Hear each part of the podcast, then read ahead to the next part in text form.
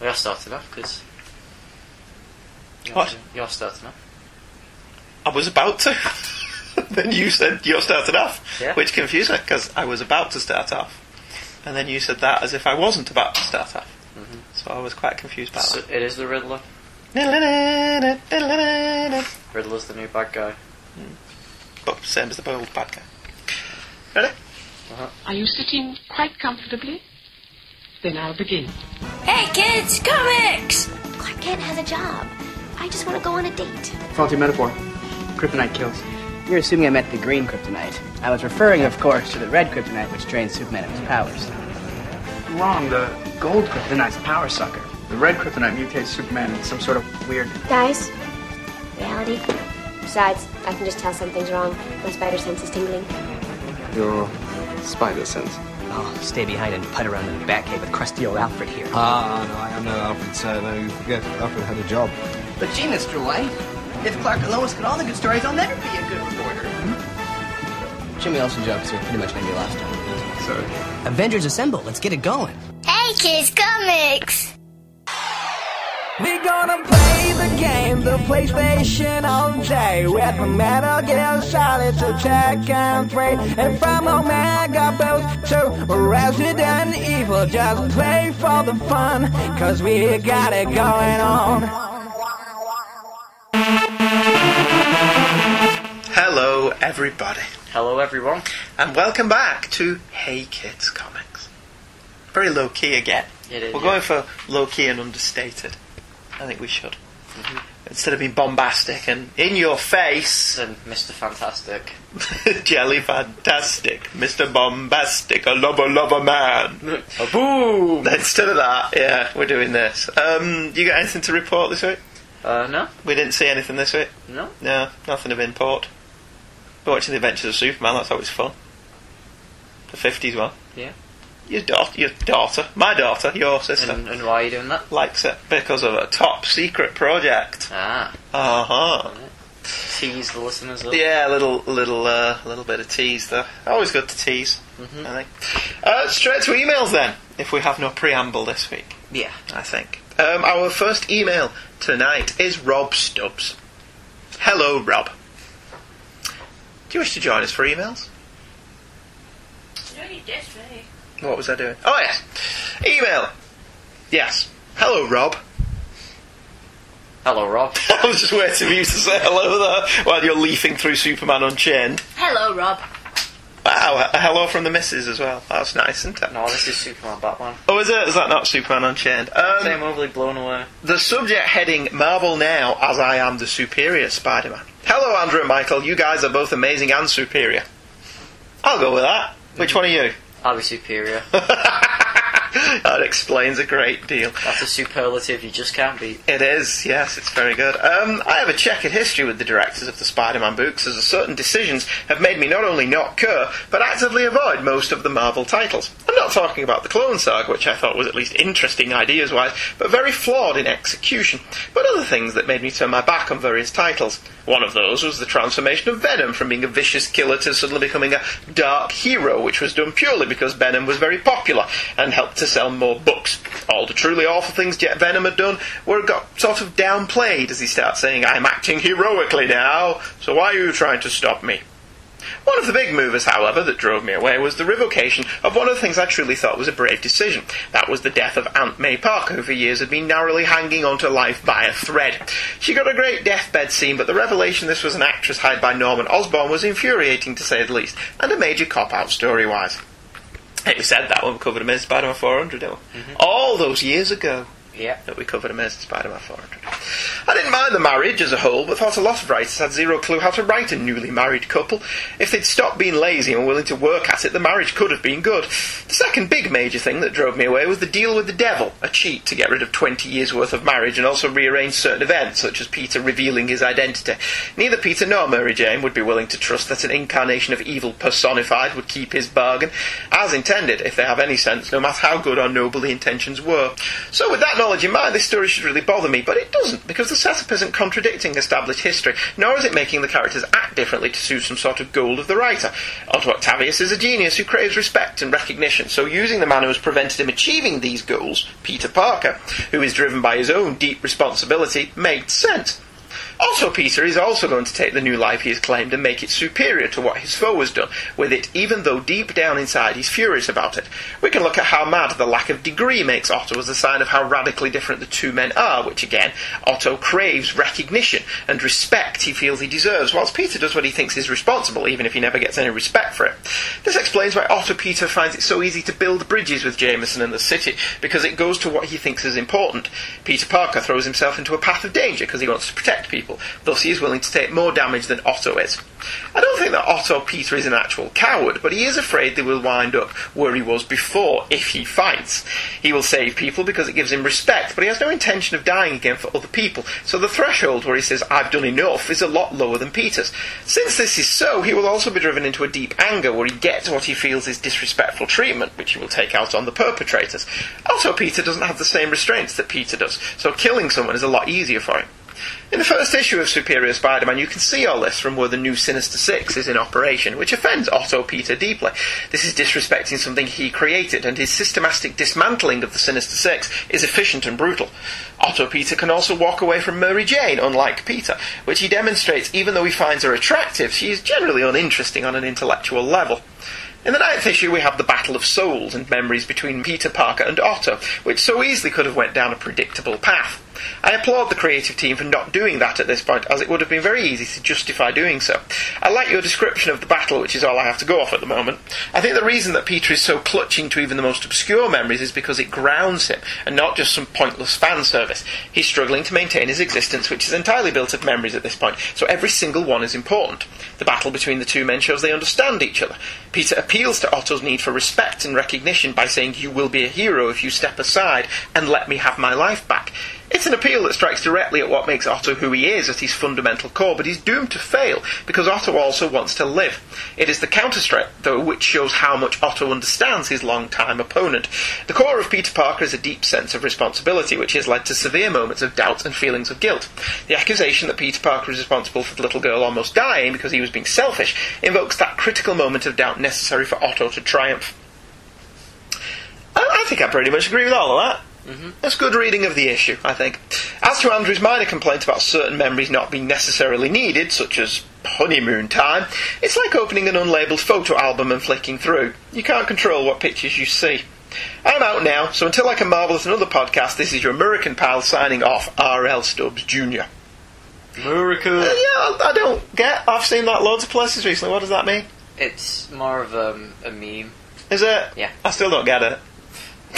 There's not much to get. It's a meme. There isn't anything to get. Oh, no, I pay no attention to those things anyway, do I? So, alright, fair dues. Uh, thank you very much, Rob, and for the America thing, which I'm still none the wiser about. But, all right. Uh, Michael obviously gets it. It's not, is it if you have to be down with the kids to understand this, do you? I don't think I'm anywhere near down with the kids. Uh, next, it's Chris Keith. Hello, Chris. Marvel Now, parts 1 through 3. Mighty Leyland, Mighty Chris. Mighty Quinn. yeah. I was Mighty wait- Keith. Mighty Keith, yes. I was waiting in anticipation for these episodes, and I was not disappointed. Well, that's always nice to hear, isn't it? Yeah. That Somebody's not I wasn't disappointed with your show. That's for us. I wasn't disappointed with it per se. we'll take that as a compliment. Yeah, yeah. We'll we'll go for that. However, listening to the intro to the subject, I began thinking which reboot is better. I thought I would take a look at the original New 52 list in the Marvel Now and do some homework. Yes, I'm making a chart as I write this email, but I will not bore you with my maths. Using my highly subjective system, I've determined that DC edges Marvel in total number of good new books post reboot, but that Marvel Now has the higher percentage of good, 39% to 32%. Very scientific. I refuse to include Daredevil, Captain Marvel, and Hawkeye in this mix, as they were existing books that were not renumbered, and because they were popular, they were adopted into the Marvel Now mix. And yes, DC did reboot the entire company, so obviously they would have a higher volume of books. In general, I've enjoyed both companies' new comics. I don't know if I have a favourite. While some of the DC reboot has been annoying, teasing us with the past and introducing Wildstorm characters to fill the gaps, it is no more annoying than arbitrarily changing characters' personalities or origins to fit a new creative team. I don't know if I prefer the full reboot, DC, or the half-assed reboot, Marvel, by example. Fraction's Fantastic Four. Now it is revealed that Ben Grimm apparently jacked with something that possibly led to the accident that scarred Victor Von Doom's face. Huh? So that's never come out in 50 years worth of storytelling? That Ben was the root cause of Doctor Doom? This story, if they are following through with it, ranks an eensy weensy bit higher on the guilt tree than Reed taking the four into flying the ship that changed you into the thing, Mr. Grimm.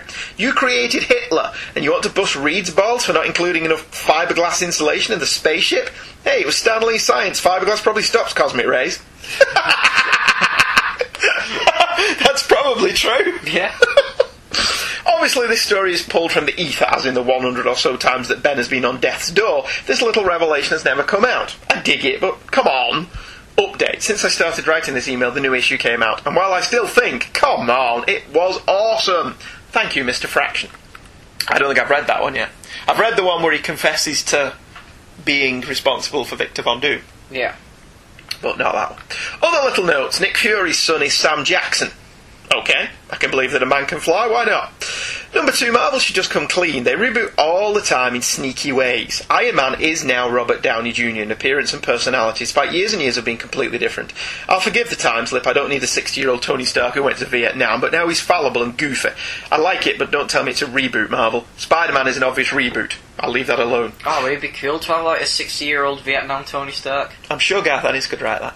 Because he'd be reliant on the armour now. He'd never get out of it because he, he, you know, he's, he's not so good at getting around or walking, so he uses the armour all the time. And would the armour have a built in colostomy bag? I think they might overlook that. Now he's getting on a bit. Unless it's Garth Ennis, of course. Unless it's Garth Ennis, yeah, it would be played for laughs, Yeah, presumably. Number three, Mark Waid stuff. I can't think of anything to say. It's great. Hulk is awesome, and DD just keeps getting better, even with mediocre villains. That's good writing. Number four, Hawkeye. I've started playing the theme to Rockford Files in the background whilst reading this book. It totally fits, and I'm pretty sure that I read somewhere that Jim Rockford was one of Fraction's favourite characters, and now the theme will be playing in my head for the rest of the afternoon. Yeah, the, the Rockford Files does fit with Hawkeye. You remember Rockford Files?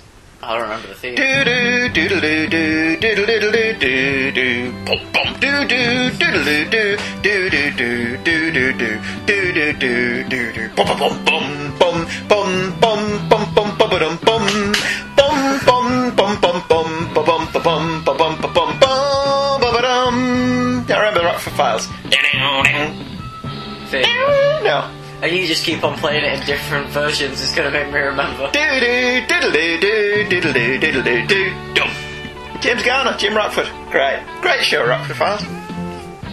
Number five, Captain America. I'm enjoying it, and I really need to reread this whole Arnim Zola arc. The Kirby-ish art has grown on me, but I really, really need Cap back in NYC soon. I believe that the arc ends tomorrow, so I don't have to wait long. Well, I don't think it ends tomorrow, unless tomorrow is Wednesday and it's new comic book day. I think it ends with issue 10, Yeah. the uh, Dimension Z arc, Well, I was believe. that not yesterday for us? No, that was issue 7 that came out this week. Alright. So, oh, was it issue 8? So not exactly tomorrow then. No, I don't know where he's got tomorrow from. It's only a day away, though, isn't it? Yeah. Tomorrow. Unless it's not now. How soon is now? Uh, six Fantastic Four. Well, I just listened to your show on the subject, and one phrase kept popping into my head. Simpsons did it. I'll explain. Reed and the crew are dying, losing their powers, and they have to find a cure. Marv Wolfman around issue 200. Space Adventure. Byrne in the Negative Zone. Kirby and Lee several times. It is enjoyable, but it doesn't feel original. And as much as I appreciated the Hickman run, the last time I really thought this book was original was Mark Waid. Note to self: go reread Mark Waid's Fantastic Four. Not original does not mean bad. I would just like to see a unique take. I know Fraction can do it.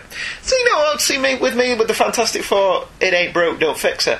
Yeah. The Fantastic Four seems to me that it's got a perfect concept. Fantastic Four is if ACDC did comics. Yeah, pretty much. It's the same song over and over again. There's nothing wrong with that. It's like every time that they decide we need to fix the Fantastic Four, they fix the Fantastic Four by just taking it back back, to the original concept because there is nothing wrong with that. Yeah. Wandering away from that dilutes the book. I don't think there's anything wrong with it. I'm thoroughly enjoying it, to be honest with you. Okay, that's enough for this time. I think I'll go reread Hawkeye and maybe look on eBay Motors and see if I can find a Dodge Challenger. Do I think the wife will allow that one? Mm, no. Thanks for continuous brilliance, Chris Keith. P.S. Doctor Who update. Martha Jones. Liking her a lot. Martha's good. Donna's better. Really? Oh, yeah, Donna Noble was great. That TK just- Maximus. I just couldn't watch. Oh, Spaceman. I just found it really, difficult to watch those episodes just because I don't like Catherine Tate. Well, well, there's nothing you can do if you don't particularly like the actress. I mean, I think the big problem with her at the beginning was everyone was like, Catherine Tate, Catherine Tate, forgetting that she was a, an RSC trained actress Yeah. who became popular through her comedy. She wasn't a comedy actress. Yeah. But I love. I thought it- Donna was great. Now, in hindsight, I don't think I can enjoy any other companion more than I can Clara. Yes, yeah. I wonder why that would be. hey, those cardboard cutouts I saw the other day. I wonder why that would be. Little Jenna Louise Coleman lover. Yeah, so. She seems to have dropped the Louise recently. She's just become Jenna Coleman. Hmm. Perfectly okay. She should stick around for a while. Maybe longer than Matt Smith. Uh, I'll tell you one thing Superior Spider Man is a better title than Dumpy Middle Aged Spider Man, runs the subject heading for the next email, which is from the mighty Luke Giaconetti. And first off, we have to say a huge thank you to Luke, who sent me a copy of Showcase Presents Sergeant Rock Volume 1 in the post, mm-hmm. because he had two of them. That, that arrived miraculously. Yeah, that, that miraculously got here through postal service Yeah. shenanigans. So thank you very much, Luke. Shenanigans. Shenanigans. Like the postal service running around with curly mustaches, like Why would they hiding not? our post all over the Why place. would they not do that? There could be some old lady tomorrow who wakes up with a, a bomb in a mailbox. It explodes and it'll Don't, just be like don't say stuff like bombs in mailboxes. it'll just be like one of those with black faces and beep, beep, beep, beep, beep. she blinks in shock. Boom. Yeah. Yes, but anyway, thanks, Luke. it was much appreciated, despite the rather surreal tangent Michael journeyed down. Um, Luke's email begins. So, is it now Michael in Andrew's body, or Andrew in Michael's body, or body in Andrew's Michael? and Michael was just taking a drink. Well done, Luke. I don't think I like anybody in my I don't know if that was comedy gold. you better not have spat that on my Superman Unchained. Oh no no. The glossy cover had bounced off. Oh, it's funny. oh dear God. Uh, Luke continues. Of all the Marvel Now books, Superior Spider-Man was pretty far towards the bottom of my interest level. After all, I'd not read Spider-Man in years. It was written by Dan Slott, and the idea of being a body swap story sort of made my eyes roll. So I was interested in hearing your take on it. With Andy being the old school Spider fan and Michael being the young whippersnapper, I figured I'd get a nice cross section of opinion, which is what I got. Although I have to admit to being a little surprised at the positive response from both of you. See, people keep saying that as if we're constantly negative. I know, yeah. Civil War was negative because it was crap. but I think you can count on one hand the number of times we've been deliberately negative. Yeah. Even Secret Wars, we pointed out the fun stuff. Well, very little of it. I think was. Secret Wars was brilliant. Couple, couple of episodes. I thoroughly enjoyed doing Secret Wars. Uh, Luke continues. It seems that Slott is pouring a lot of energy and care into this story, since from what I understand, it is his baby. So, like I said about Daredevil, big thumbs up for those that are enjoying it, but it's not my cup of joe. In a somewhat rare bit of editorial synergy, the idea of Doctor Octopus being old and decrepit was not limited to the Spider books. There was a storyline in Invincible Iron Man which pit Shellhead against the invalid Doc Ock, with Ock trying to force Tony to repair the damage to his body.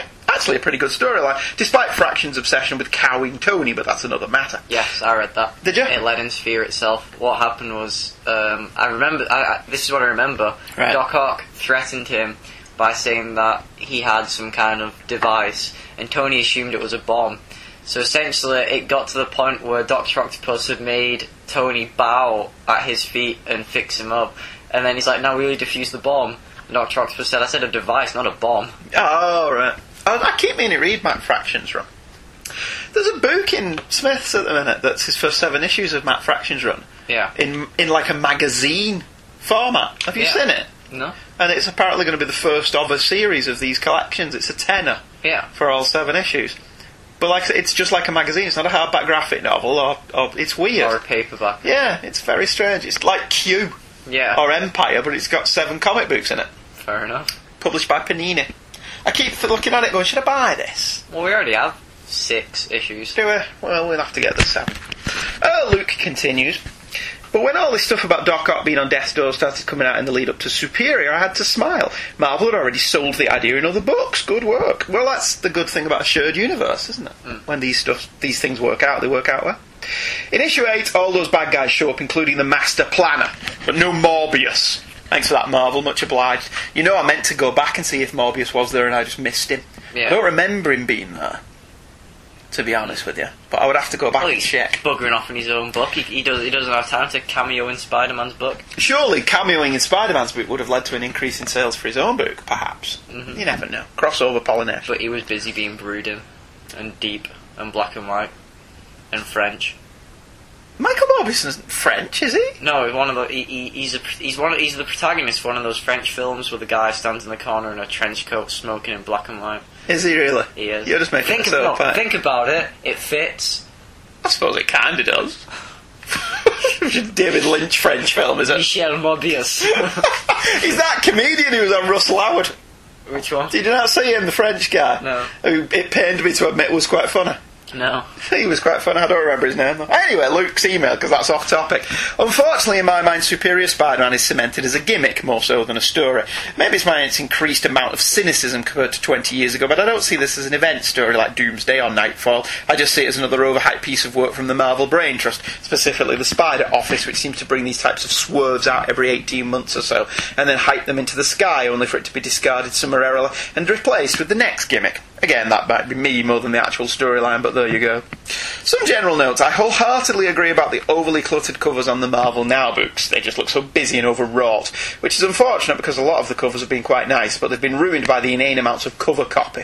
I can live without the Marvel Now logo, the AR logo, all of it. Eliminate the clutter. If the movie Green Goblin's glider broke into five parts and then merged together to form one giant robot, then we'd have called it the Voltron glider. of course, that wouldn't have been comics accurate, but it would have been awesome! Which is better. It would have been. Would it- would that have been awesome? Spider-Man versus Voltron versus Godzilla. I loved the old Alfred Hitchcock shows from Universal Studios Orlando. I never got a chance to be on stage, but that show, both the 3D movie part and then the live action portion, was one of my favourites of the original Universal attraction lineup. I have gotten on stage at a Universal show, first in Hollywood. I played a Klingon at the classic Star Trek experience, even got to be on the bridge, and I have a picture to prove it. And then I got dropped off a platform in Earthquake in Orlando. Ah, good times, great memories. Thanks for covering Marvel now, because even though I'm not reading them, at least I can buy some of the hype. Luke. P.S. When is your new Smiths podcast starting up? As soon as we get the Airwolf show started. As soon as we've done every episode of Airwolf, Yeah. except the terrible fourth season, and then we'll do a Smiths podcast, Yeah. and we shall. Uh, what should we call that? Um, our jokes aren't funny anymore. That joke isn't funny anymore. Big A Mouth- Smiths podcast. Big Big, Mouth strikes again. Big Mouth strikes That's again. the one. Big Mouth strikes again. A Smiths podcast. I'm down with that. Thank you very much, Luke. We appreciate a, your there's a podcaster who never shuts up. Some podcasters are bigger than others. Podcasters in a Twitter. They're not strange. They just like to live their life that Oh, way. Pretty strange. I like that one. That's funny. Uh, next, final, final email tonight. We've only got that one email. Podcasters. No, what? Louder than podcasters. See, that's an album title. That one doesn't really work. I like some podcasters. So- I like Pod Big Mouth Strikes Again. Only song titles count. yeah, I think so. Okay. That one suits you, actually. Big Mouth Strikes Again, and I've got no right to take my place in the human race. So now I know how Joan of Arc felt. Uh, Now I know how Joan of Arc felt. have you heard Johnny Marr's version? No, I have not heard Johnny You Marr's play version. that Glastonbury on Jools Holland. It's very good. Was Johnny Marr at Glastonbury? Yeah. Was that televised? It was. I did not see Johnny Marr at Glastonbury. So, but Kenny Rogers Yeah. and Bruce Forsyth. It was one of those uh, ones where you know later on in the shows he played two songs off someone's set. Hmm. Well, he played one of his own and then Is it on the website? probably. Right, I may check that out. I like a bit of Johnny Marr. Um, anyway, back on topic again. Paul Spataro emails in with "Hey" as his subject heading, which I quite like. Hey, It's, it's good that. Hello, Leyland. Hello, Paul. One more thing about Civil War. Oh, forget that. It's played out now. it is a bit. yeah. But if you've got something to say about Civil War, email in. We will talk about it. Uh, we will get a trailer out soon, says Paul. Bill and I are planning it as we speak, but Bill's comic brilliance cannot be rushed. Also, we have to work around Scott's beauty sleep. well, yes, yes, the, he does need that. Um, and yes, genius cannot be rushed. So, fair play. We will. We await your Back to the Bins trailer with bated breath. But go and check it out anyway because it's cool. I like Back to the Bins. Um, Paul continues. Jim Steranko is awesome. My biggest complaint about him is that he did so little. I've met him a couple of times now, and he defies logic. He's a slight man in his seventies with with a questionable hairpiece. And yet something about him oozes cool. You're right that he is often overlooked in favour of Neal Adams for some reason. I'm not sure why that is. Specifically, you can find similarities in they were both pushing the envelope as far as the accepted tropes of storytelling went, but the styles are still distinct and easily separated. Certainly, there should be plenty of accolades for both. It was a great choice for you to cover his Cap run. Best, Paul. Well, thank you very much, Paul.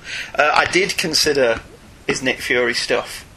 But I reread a bit of that recently, and whilst I still enjoyed it, I didn't think it was as good as his Cap stuff. Yeah. So we plumped for Captain America. Besides, Captain America's three issues. Yeah. That fits perfectly into a show, really, Isn't doesn't it? it the uh, Nick Fury one with all the cool psychedelic? Yeah, yeah, yeah. I mean, the artwork was, was brilliant, but some of the stories were a bit.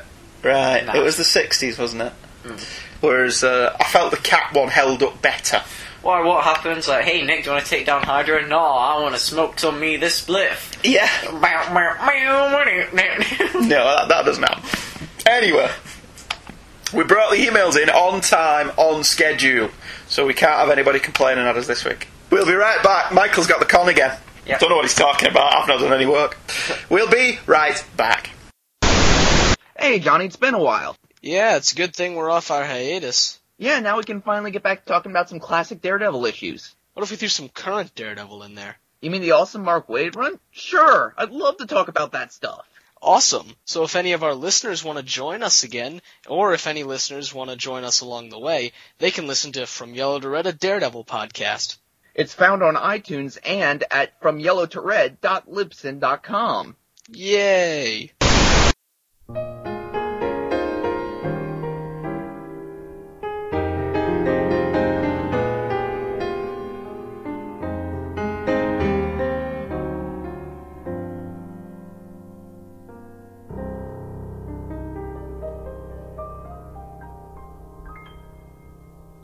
Stare at the stars and the sky up above and think, what am I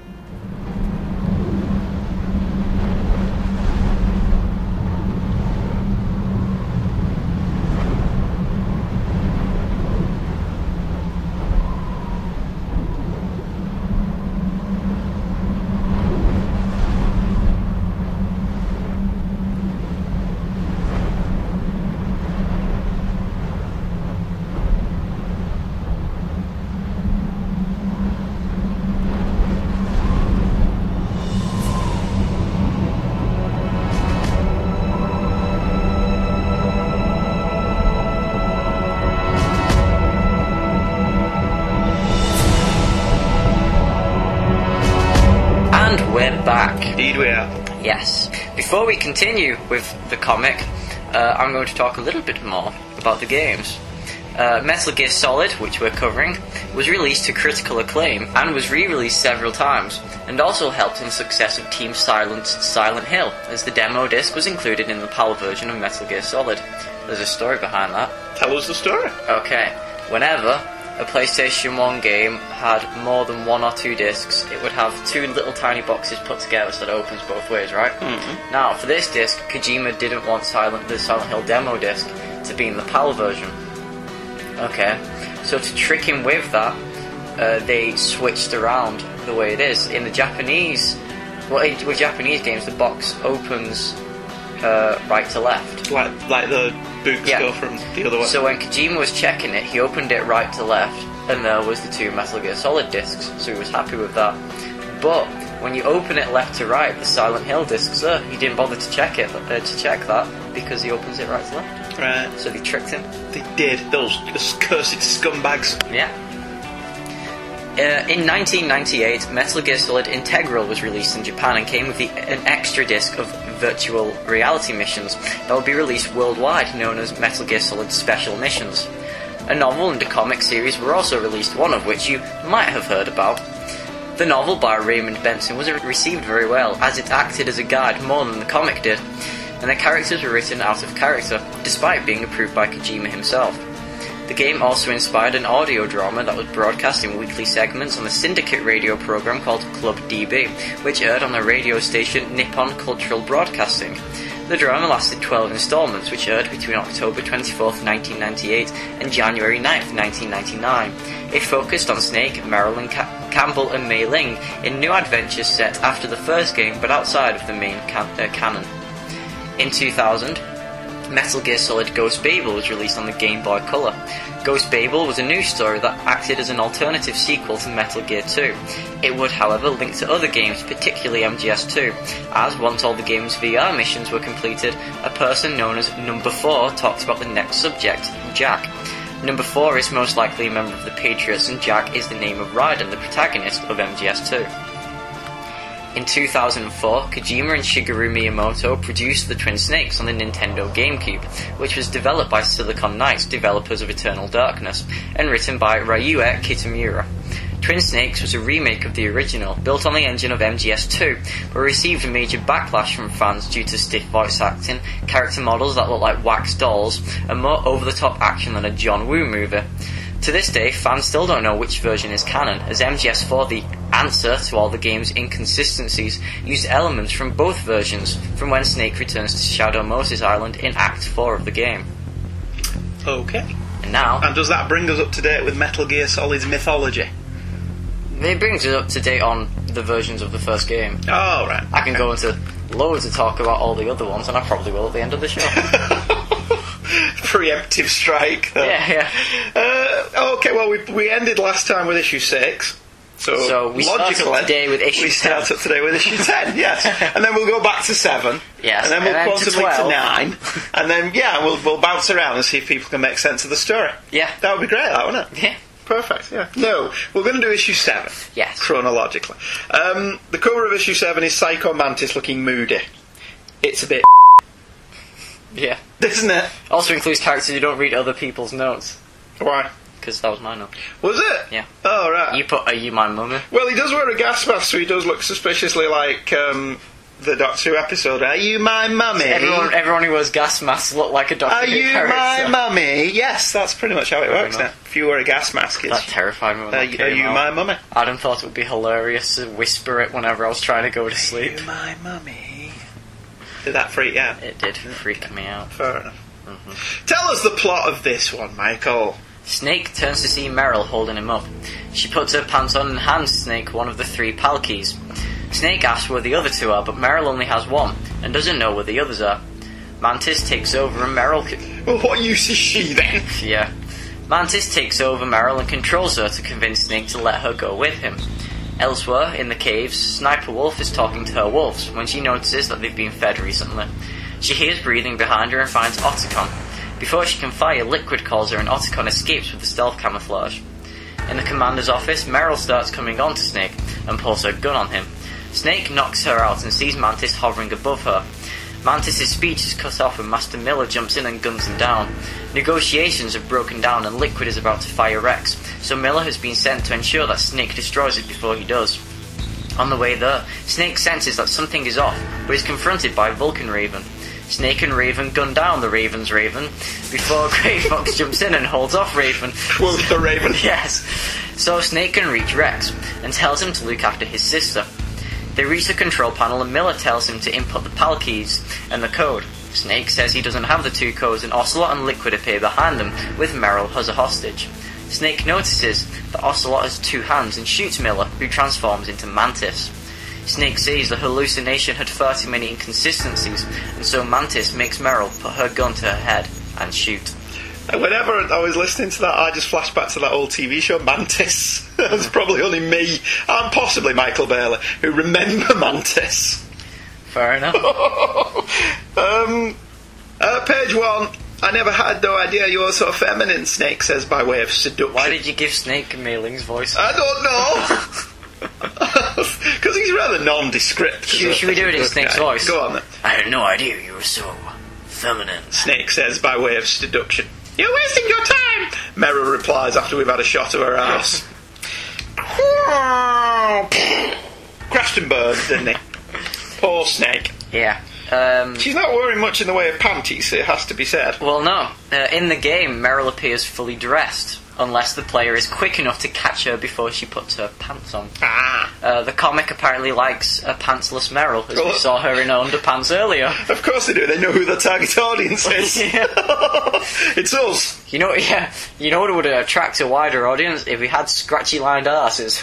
Yeah, yeah. I mean, and I love that they, they've made no effort whatsoever to cover that that's gratuitous. Because he even says, You got a great ass, though. and you're like, Okay, lantern hanging on it. Let's make no attempt whatsoever to hide the fact we are gratuitously showing her ass. Because she's even bending down why she pulls her pants up. That does not, that's not how you put pants on. Doesn't happen like that. I mean, I'll give him a pass. It is the only really gratuitous ass shot we've got in the entire 12 issues, isn't it? You need to keep readers interested. Yeah, you do need, especially with this artwork. So, yeah. Uh, page two. Page five. Because Ashley Wood has read Elektra Assassin too much, this page vacillates wildly between fully painted panels and sketchy pencils, and the effect is just jarring and calls far too much attention to itself. Or did you like this art, boy? I kind of thought it was pretty neat. I didn't like any of the art in this. It started off okay, Hmm. and then it just got to a point where I just no.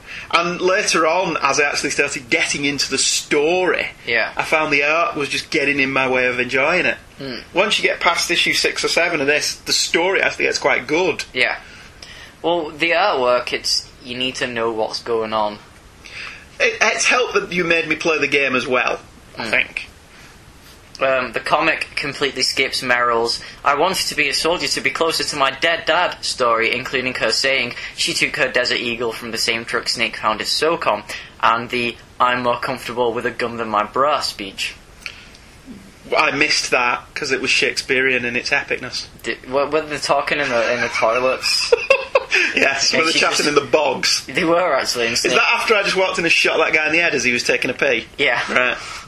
I did that all the time. It's, it's funny to sneak up on him and like choke him to death. It's a pity you can't do that Duke Nukem thing of going, ah, yeah. I needed that. yeah.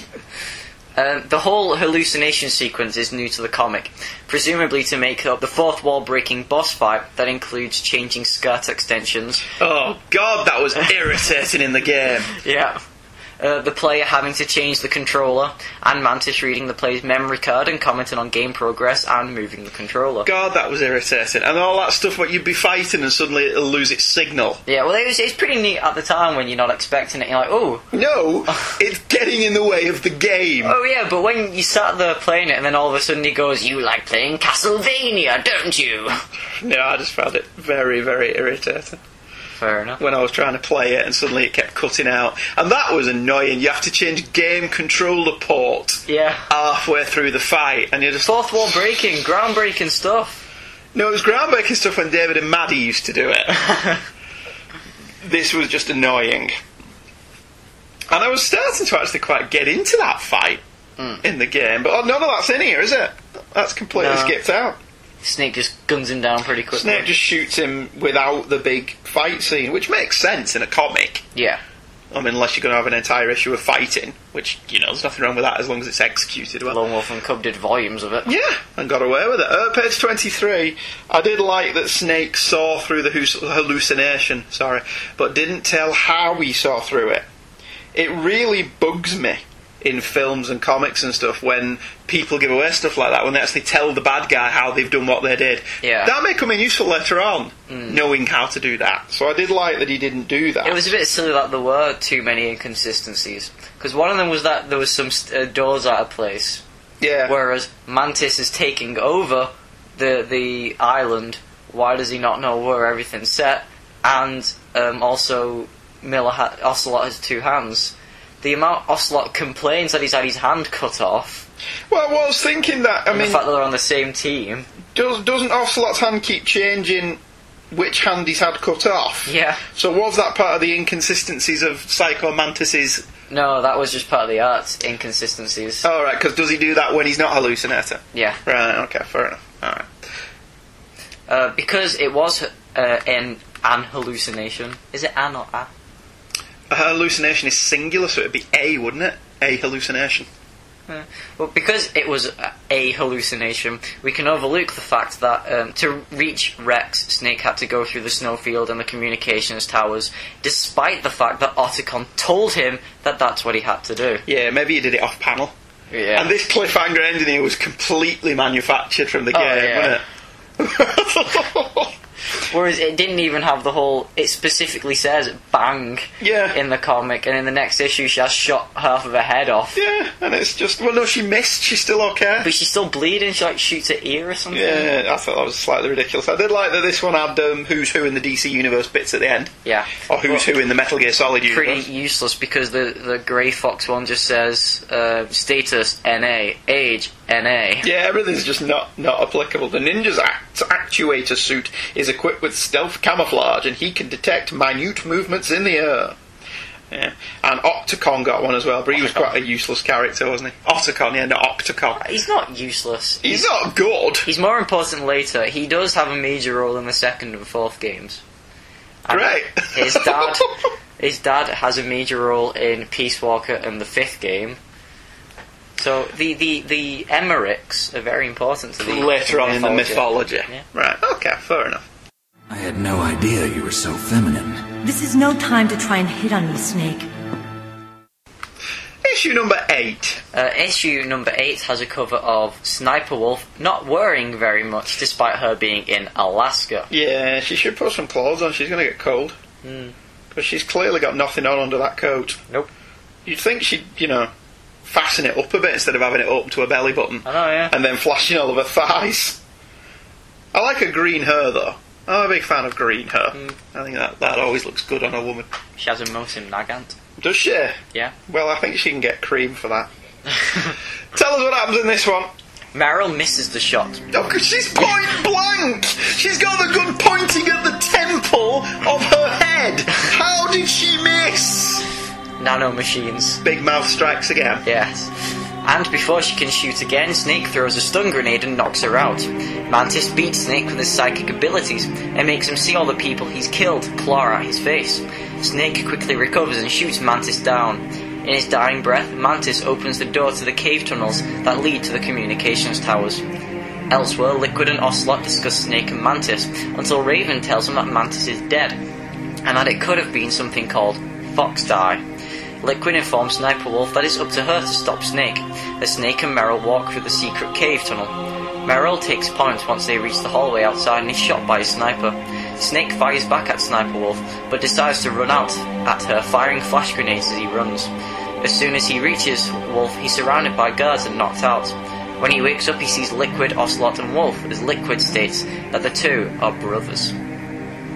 Um, Snake, when Mantis makes Snake see all the people he's killed, Hmm. is very similar to a sequence in Metal Gear Solid 3 when Naked Snake walks down a river whilst all the soldiers and the men and the bosses that the player has killed Right. come towards him. So if you've only killed two people, only two people will come at you. But if you've killed everyone in the game, then you're going to be walking down there for half an hour. Right, avoiding all the dead soldiers that you've killed that were just mindlessly having a pee, Yeah. Minding their own business. Oh, it's fun to do that on, on Snake Eater. There's, there's gameplay wise, there's so much to do. Just wander around killing people. Yeah. At random. Um, the fight between Psycho Ninja and Snake's a lot more psychological in the comic than it is in the game. Whilst the game does give a lot more backstory and character development, and it, it just got into another tedious run around in circles and fire whilst avoiding stuff being thrown at you. Whilst here, Mantis tries to get into Snake's head a bit, which I quite liked. Mm. I thought this was a bit more psychological. I mean, he still just ends it by shooting him in the head. Well, it's arguably just as psychological in the game because he's not talking to Snake, he's talking to the player. Yeah, but he's constant. Why? Yeah, that gets on your nerves. And there's, it's like the other one where the other guy was saying, "Oh, make me feel pain," and you're like, "Well, just stand still and let me shoot you." Then it's all about honor. Bull. it is all about honor. The brothers fighting each Bushido. other to the death. Are they? Yes. Yeah, okay, fair dues. Uh, page 10, I honestly didn't believe that he actually did say, We're not so different, you and I. and you're like, cliche, tick. but then they turn out that that's why they're not so different, Yeah. isn't it? So I suppose it does make sense within the, the context of the game. And I've already mentioned that I, I don't understand how Meryl missed blowing her own head off, Hmm. given that she had the gun pointed at her temple. What did she do at the last minute? Move the gun. She didn't they say that she was fighting against the control? They did try and establish that she was fighting against the control of it, but that was- still seemed a bit implausible that she could miss at point blank range. with a desert eagle. yeah, it, I, I didn't, I didn't get that stuff. but, Yeah. you know, whatever. Obviously, we don't want Meryl to die, do we? well, well, unless I'm playing Yeah. the game, obviously. Uh, page 13, Snake says that the dogs are half husky, half dogs, but doesn't say why he knows that. In the game, it's because he was a musher. But since he was hiding in Western America and not Alaska, there's not much mushing he could do. No, I didn't think about that. That was quite funny. Um, David hated an interview with IGN, and he just, whenever he quoted bits from the game, he'd do it in Snake's voice. Would he? So he'd be, yeah, well, Snake's a, a musher. I mean, a musher. Fair enough. Uh, Sniper Wolf only shoots Meryl uh, once in the comic, whereas in the game, she fires multiple times in a platoon esque scene. Snake also has to run all the way back to the first building in the game to pick up the sniper, and when he returns, Meryl is gone. This is all skipped over in the comic to save time. And issues. Also sets up another subplot where Meryl is a hostage. Right. What? Just a hiding what? Western America. Airwolf has been hidden somewhere in the western United States by its test pilot Stringfellow Hawk. And so has somebody. And so is Snake. But he's not mushing. Snake has promised to return Airwolf, only if we can find his brother, Solid Snake, Liquid Snake. Liquid Snake, who has been MIA since Vietnam. Was it not gaseous snake? It was not Gaseous gaseous snake. snake. No. Well, that totally works as well. Um, I quite like this as an issue. I thought I thought the story was really building up here, much better than it was in the first six issues, where essentially it was just translating the, the game and not doing a particularly good job of it. Yeah. Once we've got over all of that, the comic has started making some differences to the storyline which have benefited the comic story. To have Snake just go from room to room fighting, picking up stuff from closets, fighting, picking up stuff from closets, going from room to room, fighting, picking up stuff from comics is fine in the game, but it's a bit boring in the comic. So I'm glad to see that they're mixing it up a little bit in the comic books. Rather than uh, just slavishly adapting the game. Yeah. So, you used the other. I, I wasn't able to read the future. A strong man doesn't need to read the future. He makes his own. Perhaps so, but I'll read your future.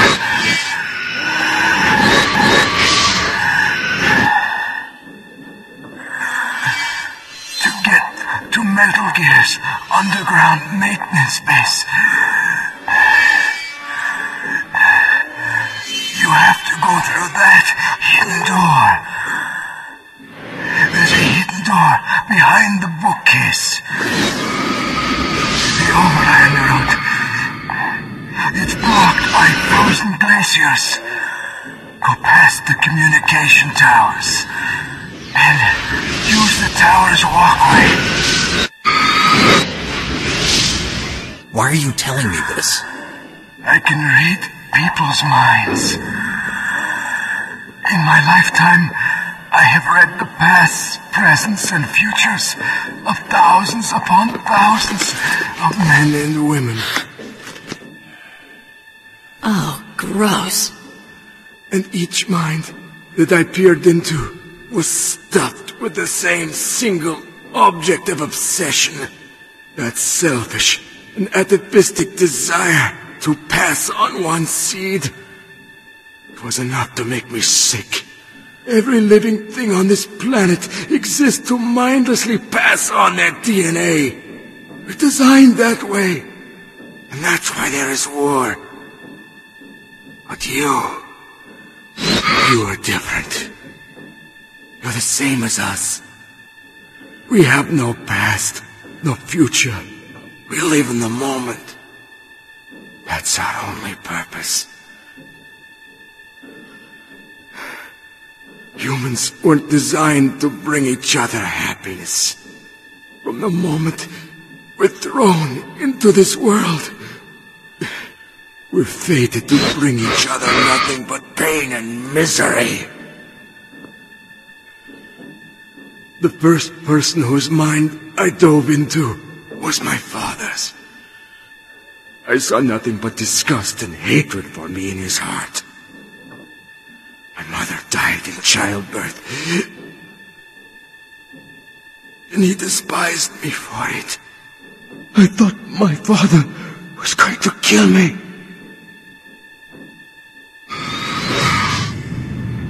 That's when my future disappeared. I lost my past as well. When I came to, the village was engulfed in flames. Are you saying that you burned your village down to bury your past? I see that you have suffered the same trauma.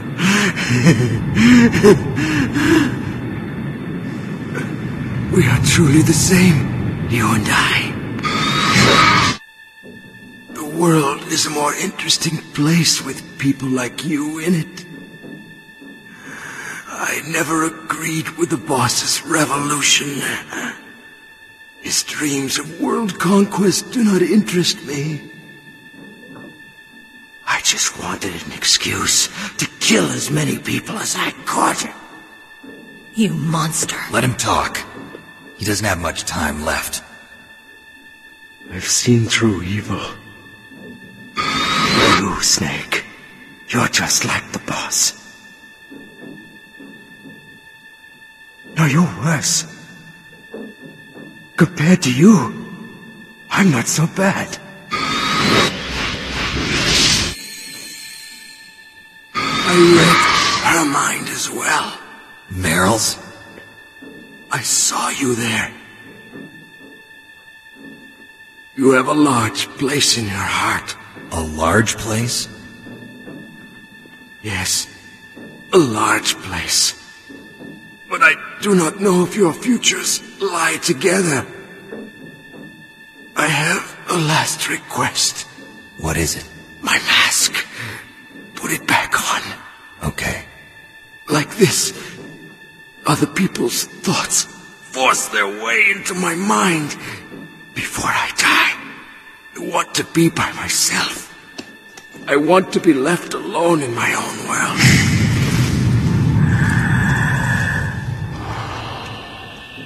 I'll open the door for you. If you want to find your future, go through that door.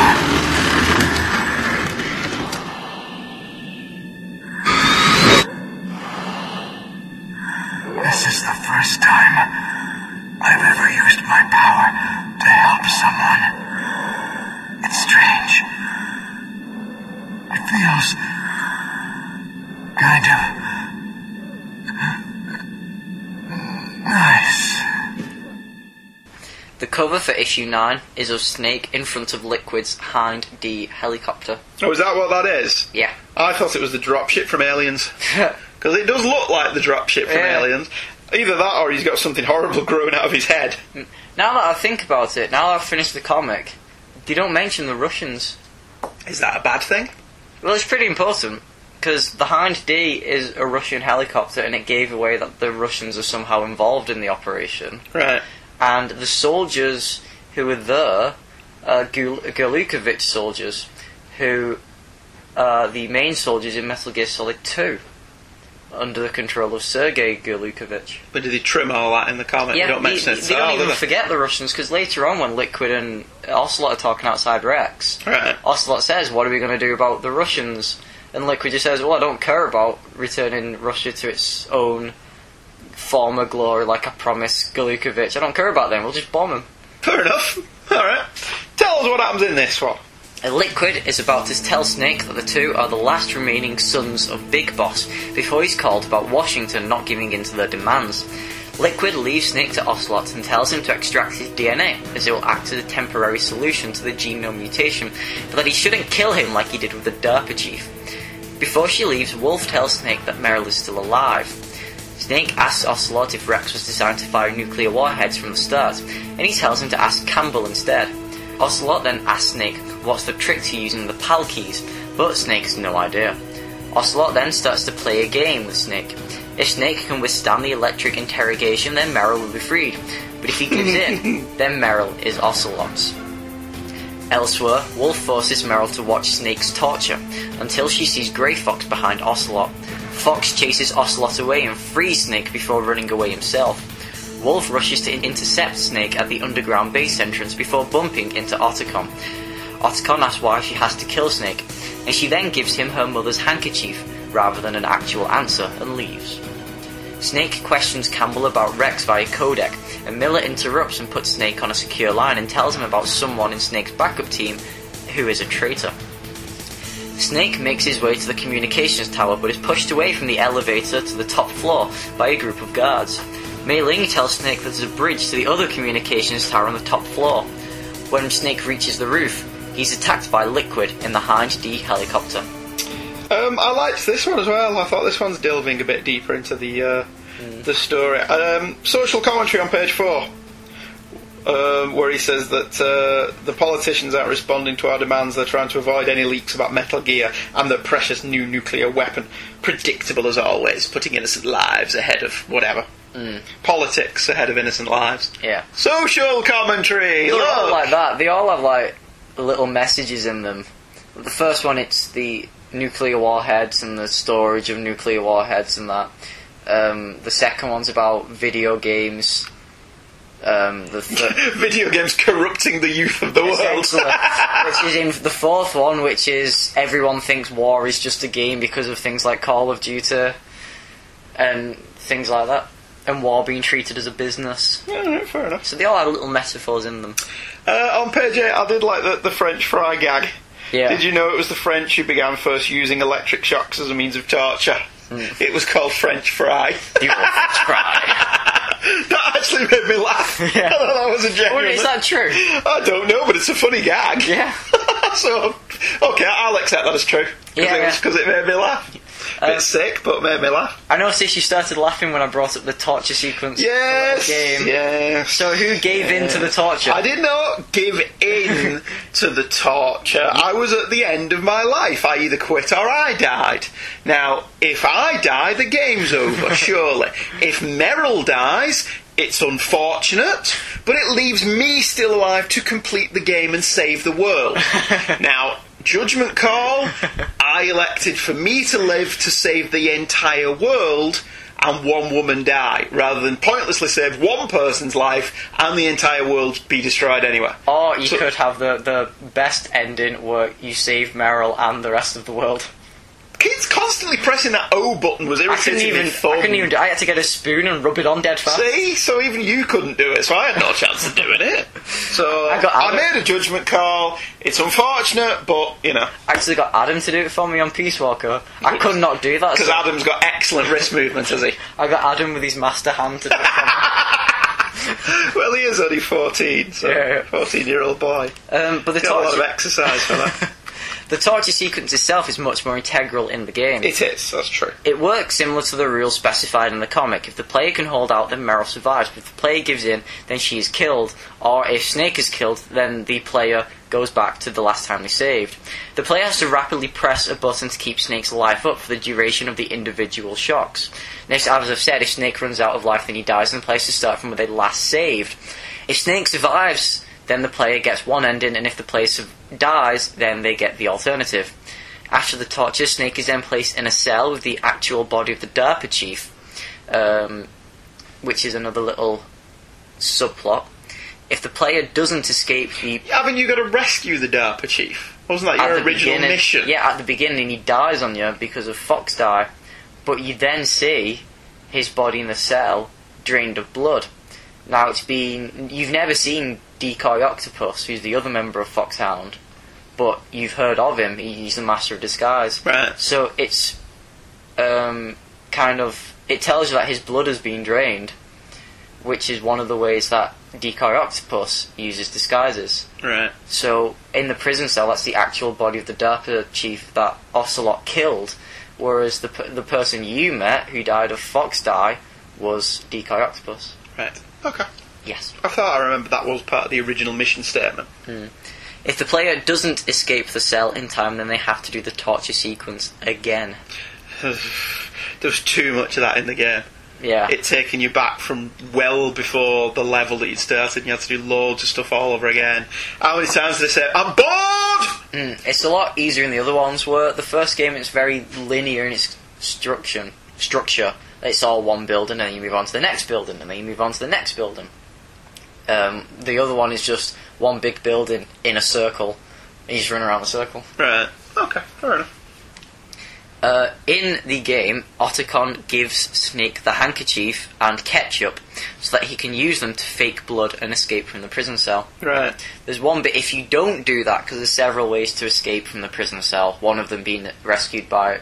Um, well, one of them you can hide under the bed, and then when the guard comes in to look, you can jump up and beat him up. And they fall for that. Yeah. Okay. Well, this the, the guy, the, the guard is the guy who was naked before he's butt up in the air. Brilliant. Um, you can wait for Ocelot to do it. That does happen in prison, though, doesn't it? Yeah, um, and he gives you the stuff like I've said. Um, or um, Grey Fox shows up and cuts the cell. Right. You can get out that way. If you, if Otacon shows up and gives you the ketchup and the handkerchief, but you don't use it, later on when Snake escapes, he starts dissing on Otacon for not helping him, and Otacon says, "Well, I thought you knew what I was getting at. You were just an idiot." Alright, fair enough. Um, Master Miller's plot twist at the end of the game is foreshadowed on page 19 in the art. In what way? Well, the three panels are blue, right? Yes. Except for the one that Miller's in. Which is red. Yes. And whenever Foxhound are talking, the It's panels red. are red, yeah. Right. There is a method in the madness with the artwork then. Yeah. Right. Okay. Uh, again, I thought this was really picking up in just terms of the comic, nothing to do with the game. The streamlining of the story is working in the comic's favour, and the divergent tangents that pad out the game are successfully avoided. In fact, this may be the best issue of the comic so far. Following a linear pattern that centres purely on Snake and his quest, the art is still god awful in places, but the story is much better and has stopped just trying to ape the game and concentrate on being a comic first. I've actually started enjoying reading it. Mm. We actually got to a point around issue 7 or 8 where I actually got engrossed in the story. Yeah. And it even helped me get past the art, which I still think isn't very good No. in many places. Next up, issue 10. The, uh, well, before we go on to the next issue, the cliffhanger ending for this Yeah. was the big helicopter that you've already mentioned, the big Russian helicopter, opening fire on Snake. Again, how did he miss? Because he's crap. He's right underneath the gun cannon. Yeah. I can only assume that the pilot of that snake, that snake, that helicopter is a bit crap. Well, it's liquid. He's supposed to be great and just as equal to solid. Yeah, at point blank range, Yeah. in a military helicopter gunship, he can't hit the broadside of a barn. Yeah. Okay. But You know- did he learn his training for his shooting at Stormtrooper school? Yeah. Only stormtroopers are this precise, really, Ben. really, stormtroopers are precise, are they?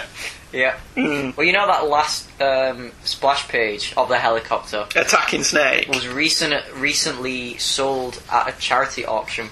Was it? Yeah. For how much? No idea. I just For free. Sorry, Ashley Wood. You're a very good artist. I'm sure. Uh, the cover of issue 10 is of Vulcan Raven's face with a bullet shell in front of him. Oh, is that what it was? I didn't know what this was supposed to be signified. I thought somebody had jammed one of them syringes into his head. No, I thought it was a bullet shell. Right, okay, fair enough. Also, it he's- does look like a bullet canister. Yeah. Yeah. The the raven on his head is coming out of his head. Yeah. Because I- his, he's like the tattoo man. The tattoos he has on him come to life. Oh, right, So okay. all the ravens he has tattooed on him come out and attack Snake. Right, okay, fair enough. That makes a bit more sense then. hmm Snake rushes for the edge of the roof as the Hind D fires on him and jumps off the edge with a rope. He latches himself on and watches the Hind lose altitude in the explosion and crash with a parachute shooting out of the fall. Liquid lands and tells Wolf to finish off Snake whilst he prepares Rex. As Snake rappels down, Wolf shoots the cable and Snake hides once he's hit the ground. Otacon calls him and tells him not to kill Wolf, but the two just fight anyway. Wolf decides to use Otacon as a lure, but Snake shoots her before she can pull the trigger. As Wolf dies, Snake and Otacon gather around her. She speaks to the two and thanks Otacon for showing her compassion.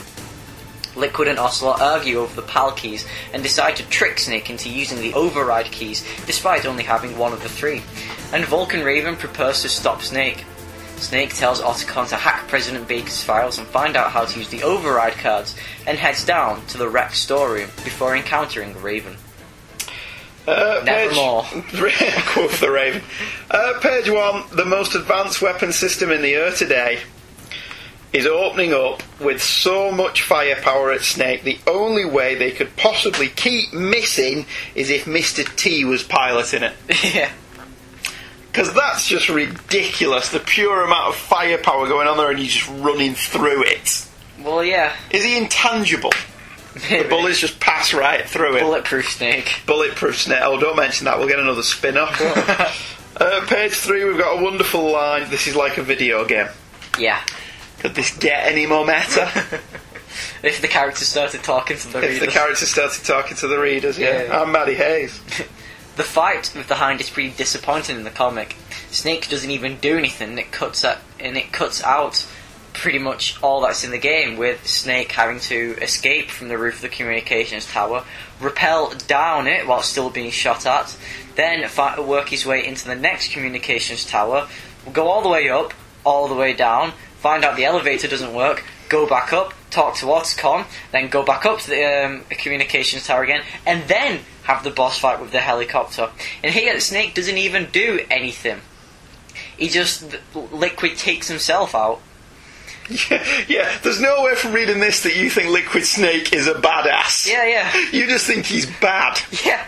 And then in the game, you have to go back down the communications tower. Otacon tells you some more stuff. Tells you that all of his stealth camos were uh, went missing, and then tells you that the elevator didn't work because it said he was too heavy, even though he was only in it. Then turns out, once you go down the elevator, that there are four other guys in there who are invisible. So you have to have this awkward fight with four invisible guys in an elevator, and then you go back outside, and then have the sniper wolf fight. Excellent. Good. Yeah. Good. And um, also, Snake sees Liquid's parachute in the comic, whereas in the game, he's believed to be dead until the player finds the parachute on a tree outside of the area after beating the second Sniper Wolf fight, and is only confirmed that Liquid's alive later in the game. So that's one of the bits you can easily miss. Right. After you've killed Sniper Wolf, um, on the right hand side, uh, if you lean against the wall so that it changes camera angle, you can see the parachute. Right. Whereas you can't, just normally, because it's outside of the area. Right. Because there is the game is quite subtle Yeah, in many places for a run around and shoot people in the head game.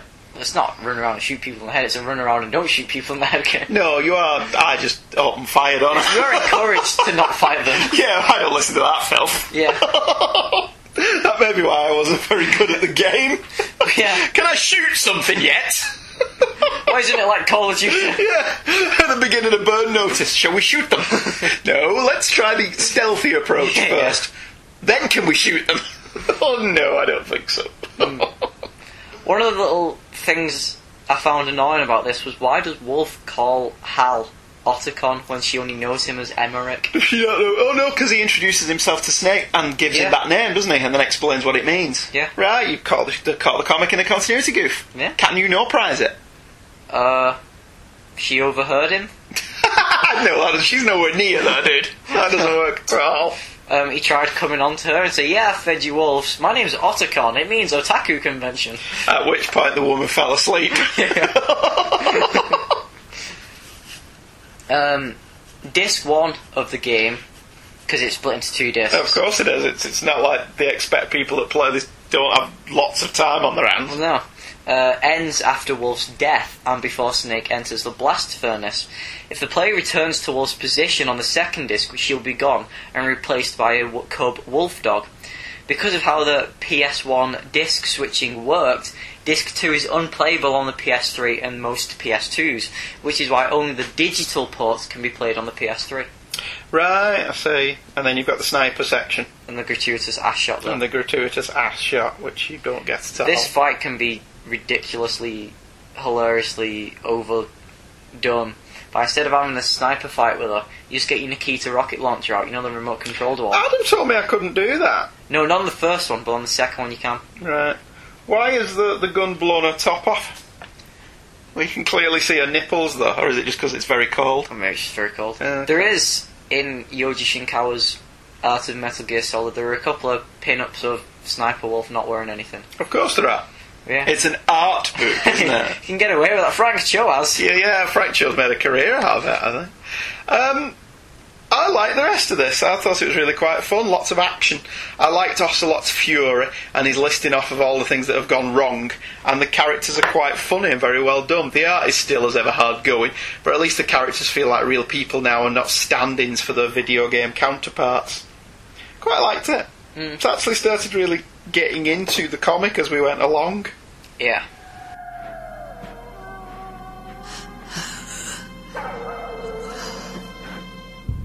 I waited for this moment. I am a sniper. Waiting is my job. Never moving a muscle. Concentrating.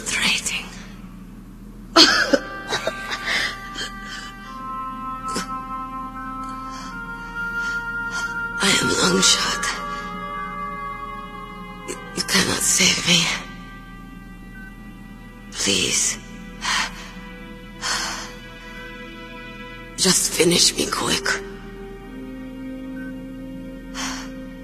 I am a Kurd. I have always dreamed of a peaceful place like this. A Kurd. So that's why you're called Wolf. I was born on the battlefield. Raised on the battlefield. Gunfire, sirens, and screams. They were my Hunted like dogs, day after day. Driven from our ragged shelters. That was my life. Each morning I'd wake up and find a few more of my family or friends dead beside me. I'd stare at the morning sun and pray to make it through the day. The governments of the world turned a blind eye to our misery. But then he appeared my hero. Saladin. He took me away from all that. Saladin. You mean Big Boss? Became a sniper. Hidden. Watching everything through a rifle scope. Now I could see war. Not from inside, but from the outside. As an observer. I watched the brutality, the stupidity of mankind through the scope of my rifle. I joined this group of revolutionaries to take my revenge on the world. But I have shamed myself and my people. I am no longer the wolf I was born to be. In the name of vengeance, I sold my body and my soul.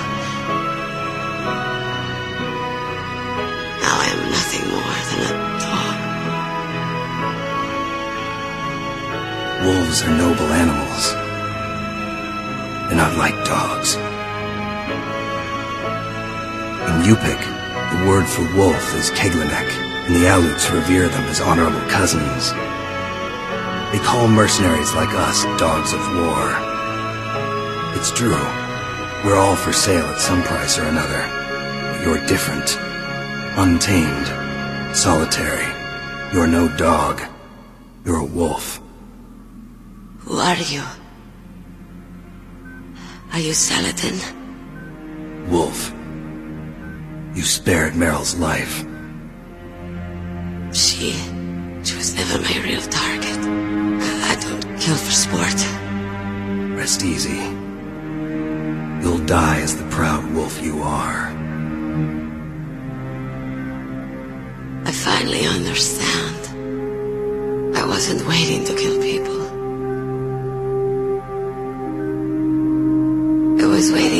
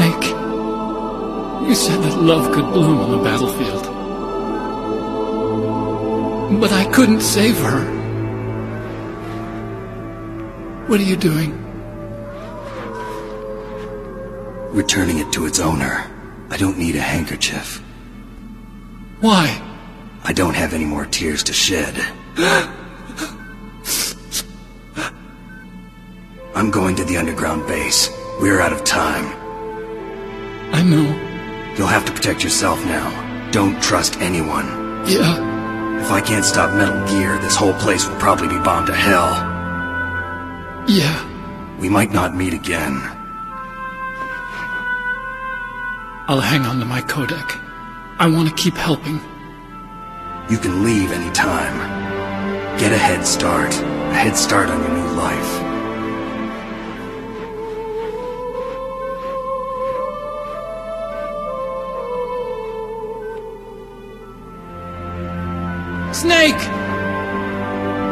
What was she fighting for? What am I fighting for?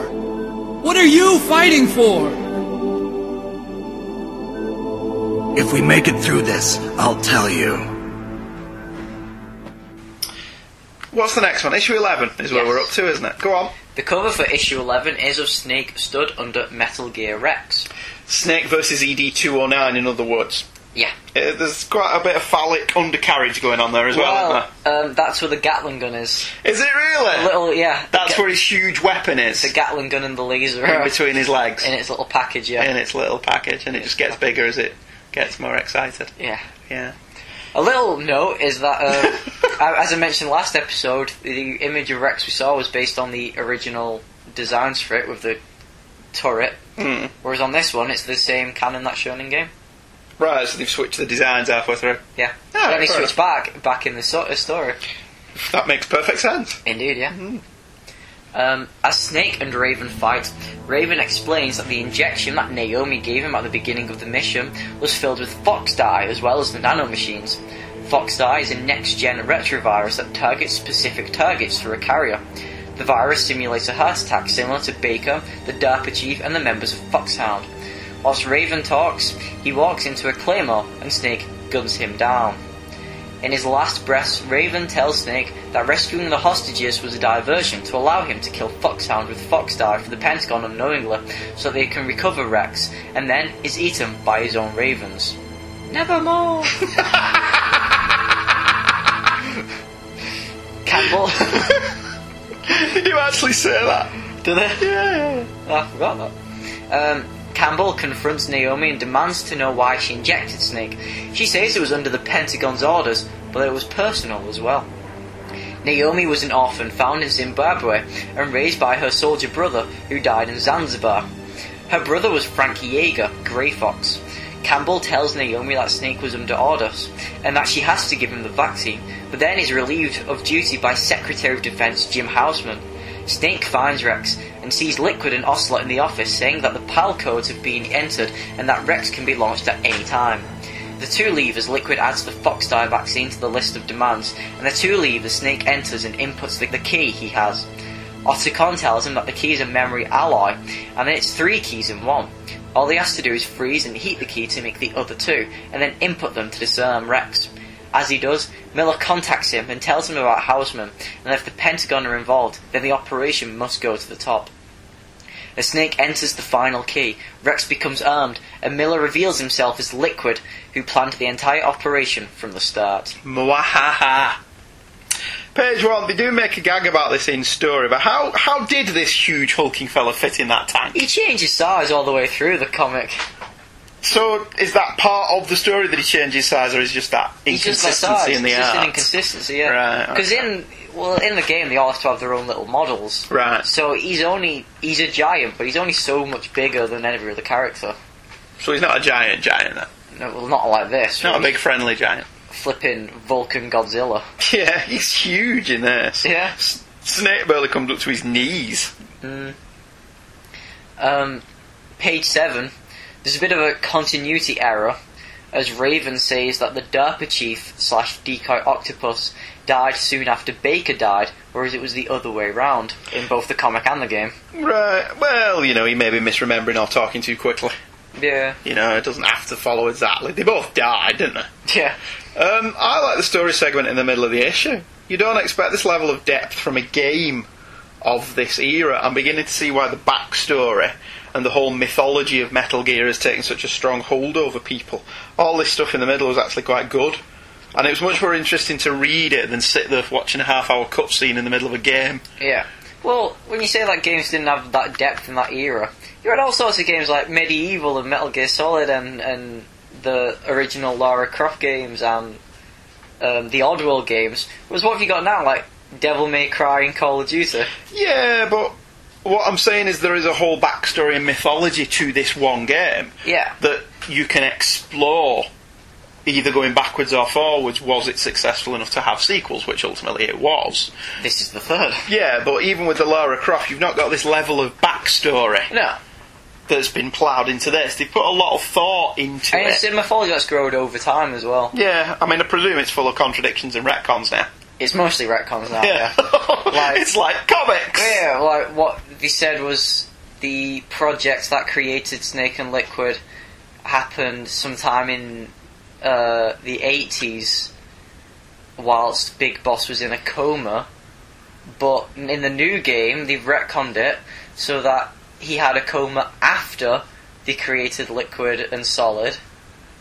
And he was um, he wasn't in a coma at all when it happened. He was awake, and it happened without him knowing about it. And do all these little inconsistencies not bug the fan base like they do in comics? Oh yeah, but we just roll with it now. Like, all right, so we're going this way now. Okay, I guess it works. Yeah. Alright, fair enough. I see. See, when I think you're creating a big mythology like that, you should pay attention to your own backstory. He's just George Lucas in it. No, even George Lucas didn't really change his backstory so much. Everything that happened did happen. Yeah. He just grafted on this idea that Luke was Darth Vader's son, which wasn't part of the original storyline. Yeah.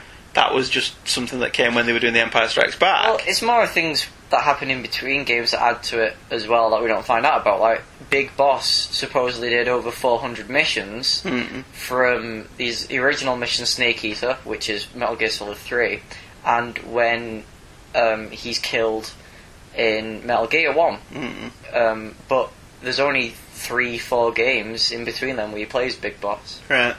Okay, fair enough. I was just wondering if the game fan base was as rabid about the continuity as the comic book fan But base. still, a lot of it is down to interpretation as well.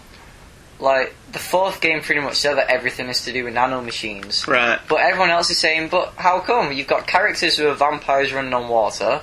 You've got snipers who live over 100 years old and have plants growing inside them that's so they can naturally photosynthesize. Hmm. You've got a crazy astronaut who turns into a, a, a giant fireball face. So there's all these little things which are, are down to interpretation. Alright, okay, fair enough. Uh, and Naomi's backstory also has changed slightly as well. In the game, she was found in Rhodesia, but the date she gave means that it was actually called Zimbabwe instead. Right. So the comic kind of fixes that. The game also says that Grey Fox wasn't actually her brother, but just found her on the side of the river.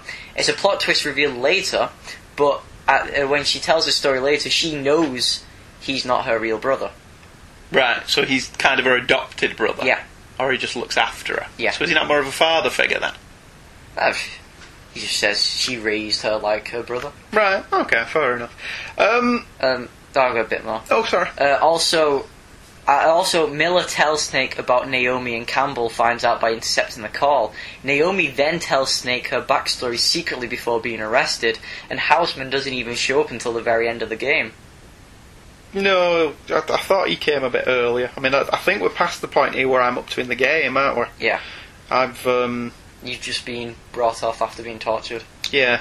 So I've not actually seen the fight with E ED209. It would have been a huge coincidence that there are heat and cold pipes near the door.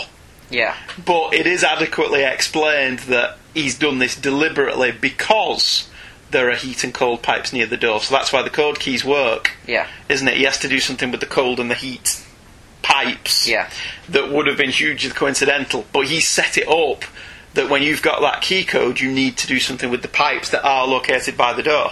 yeah. So I'll let that go as not being coincidental. It's the guy Whereas- that's planning quite yeah. well. Whereas in the game, it's one of those run back and forth ones. It's all in the same building. One of those run back and forth ones that infuriates me. But what you have to do is once you're up in the office, you have to um, put the room temperature key in, Hmm. and then run all the way back to the blast furnace at the entrance to the building, and then all the way back up for Metal Gear into the office and input that, and run all the way back down to where you fought Vulcan Raven. At which point, I'd be up. sat there going, bored! It's not that infuriating because when you have to get the sniper, you have to run back through the second building, back through the first building. But at least you're still in the same building for that one. Mm, Alright, fair enough. Um, I did see the plot twist coming, that it was all a con. And it's all a setup. Yeah. But it was still good. I still I thought that was quite a decent twist, to be hmm. honest with you. And I didn't see it coming from like well in. It was like halfway through this issue I thought this is all gonna be he's being manipulated, isn't it? Yeah. So alright, Master. Roosman. Yes, by Mr. Houseman. Who invented the fembots in the Six Million Dollar Man. or the Bionic Woman, whichever one the fembots were in. Hmm. Liquid Snake! Did you like my sunglasses? Final issue! Uh, issue 12, uh, which has a cover, uh, split more or less in the middle, of Liquid versus Solid Snake. It's Moody McSternface versus Sternface McMoody. As far as the covers go, I think this is one of the best. It is. It's it's adequate. At least it's recognisable what it is. Yeah. Why has it got "Thank you, Yoji A. Wood," Uh, Yoji Shinkawa. the artist? Yeah, I'm assuming. I've no idea what he did, but Yoji is the, the game designer. I presume he helped him with the comic in some way because Hideo Kojima did, didn't he? Uh, I don't think he did the comics. No, he'll, he'll have helped them with some details. I would have thought. I'm not sure actually. I know he oversaw the writing of the novel, but I don't know what he did with By John comics. Gardner, who's probably more famous for having written a bunch of James Bond novels. Raymond Benson. Raymond Benson, sorry, who also is famous for having written more Bond novels. Yeah. I was mixing up with John Gardner. Well, that Gardner. makes sense because reading that it it is. There is a lot of Snake is Bond, yeah. Even more so in the, the book. It's ridiculous the way they characterize Snake As being a He, spy. he comes out with a bunch of funny one-liners every time he kills someone. Right. Have you se- have you read the book? I've read bits of it. Yeah. Right. Okay. Um, apparently, the fourth one is better because it was written by Project Itoh, who was Kojima's best buddy before he passed away. Right. Okay. So they've done a number of books then. Yes, they've done one, two, and four. Is this some Japanese numbering thing? Well, no, it makes sense because Does it really? three. Yeah, one, two, and four are one story. Oh, the games one, two, and four. They've not done books numbered one, two, and four. No, Because that would just be confusing. books cover one, two, and four. So that's Right. one big story there. Um, the guy planned. That would just be silly. Project Itoh, who wrote the fourth one, did plan to go back and do the third one, but died before he could. Right. So they're not getting somebody else to do it. Not yet, no. Right. Okay. Fair enough. Um, before the two fights, Liquid tells Snake that if FOXDIE hasn't affected him, then he should be fine. And then tells him that the two were created during Les Enfants Terribles, a project to create the perfect clone of Big Boss. Snake was given all of Big Boss's dominant genes, whilst Liquid was given the recessive genes, and that when Snake killed Big Boss, he stole Liquid's chance at revenge, and so Liquid planned the takeover to take his revenge. Liquid gets him Rex and attacks Snake, but Grey Fox jumps in and stops it. Fox reveals himself as Deep Throat before Rex gets back and attacks. The two hide and Fox tells Snake the truth about Naomi. He killed her parents in Zimbabwe and then raised her as a means of forgiving himself. He then runs towards Rex and destroys the radome the that automatically locks onto targets with his sword. Then Snake fires the rocket launcher at Rex but is sent backwards and gets knocked out. When Snake wakes up, Liquid shows him that Meryl is still alive but unconscious, and that the Patriots have set up the island to be bombed in less than 10 minutes, and then laughs at Snake for not knowing who the Patriots are. The two fight hand to hand, and Liquid is knocked back and impaled. Meryl wakes up, and the two set off. Snake and Meryl head to the exit where Otacon is waiting for them in a snowmobile, but Liquid attacks them before dying from FOXDIE. Campbell tells Snake that Houseman has been arrested, as the entire Rex project was done by him alone. Snake asks if he'll be affected by FOXDIE. Naomi tells him that she reprogrammed the nanomachines that has placed FOXDIE in, in indefinite dormancy. Snake, Otacon, and Meryl take the snowmobile to find a new purpose.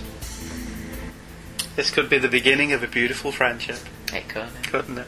Um, the big confrontation is in this issue, and in true monologue fashion, they spend six pages talking to each other, delivering endless plot exposition. Is that covering up lots of holes or lots of cracks in the comic version of the story?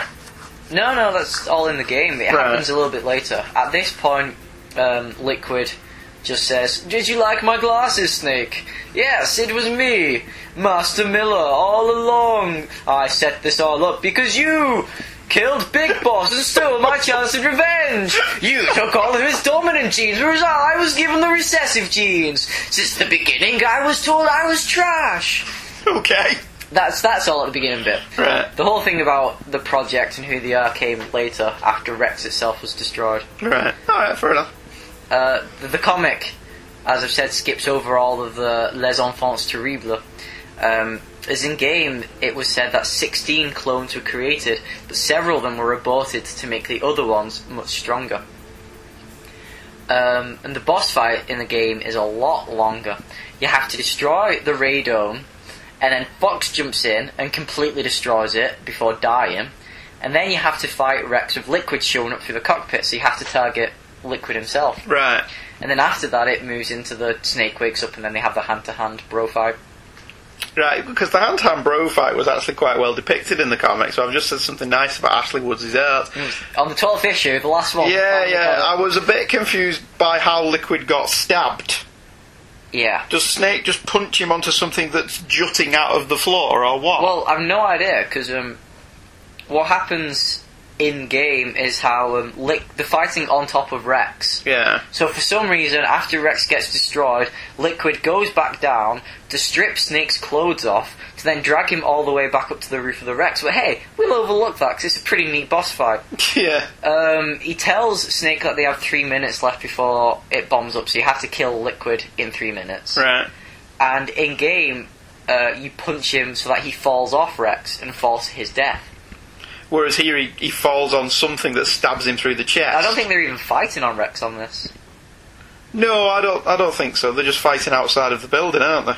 Yeah, well, they're still inside. Are they? Yeah. Cause, well, yeah, because there's Meryl's dead body, but the next thing there's that big door that. Oh, yeah, so I suppose they could be inside, because the art doesn't make that terribly clear. they get in the car later on. I just didn't get what he got impaled on. No, I didn't, because it's new to this. Right, so it's completely different. Yeah, uh, Alright, the, the inclusion of the Patriots is completely new, as they're not even revealed until the next game.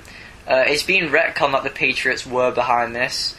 Um, even uh, Ocelot and Eva, who's introduced in uh, MGS3, Right. have been working together to kill the members of the Patriots because of what they did to Big Boss. Right. So the DARPA chief is a member of the Patriots, and Ocelot purposefully killed him rather than accidentally, like he's shown in this. And then um, they were planning to kill Dr. Clark, who was paramedic, um, but Grey Fox killed her already, I think. Right. Yeah, So they've altered the ending slightly. slightly, and it makes sense because it's not like Well, this is a, a finite comic book story, isn't it? yeah. Right. So there's some differences in this. Okay. Um, and the ending is a mix of both endings in the game. If Snake gives in during the torture, then Meryl dies and Snake leaves with Otacon. If Snake does it, which has a funny ending where he says, What's your name? Dave. Well, my name's Hal. Ha ha ha. Let's fly to Jupiter. Ha ha ha ha ha. So is Meryl not in any other games? Well, I'll, I'll get to that. Alright, okay, because I was going to say if she dies in the first one. Yeah. Right. Um, if Snake doesn't give in, then Meryl survives and he leaves with her in a romantic ending, forgetting all about Hot- Otacon, who they've just left in the base, who decides to sacrifice his life, unlocking the door so the two could escape. And then it doesn't. And then it turns out that the planes aren't even going to bomb the building, so he just left him alone in an isolated island in Alaska. He was irritating. Well, he's he's a, he's a proper bro in the next game. He's the Jimmy Olsen of this story, Yeah. though, isn't he? But neither endings are completely canon, as Meryl isn't in MGS2, but Otacon and the stealth camo is. But both Otacon and Meryl are in MGS4.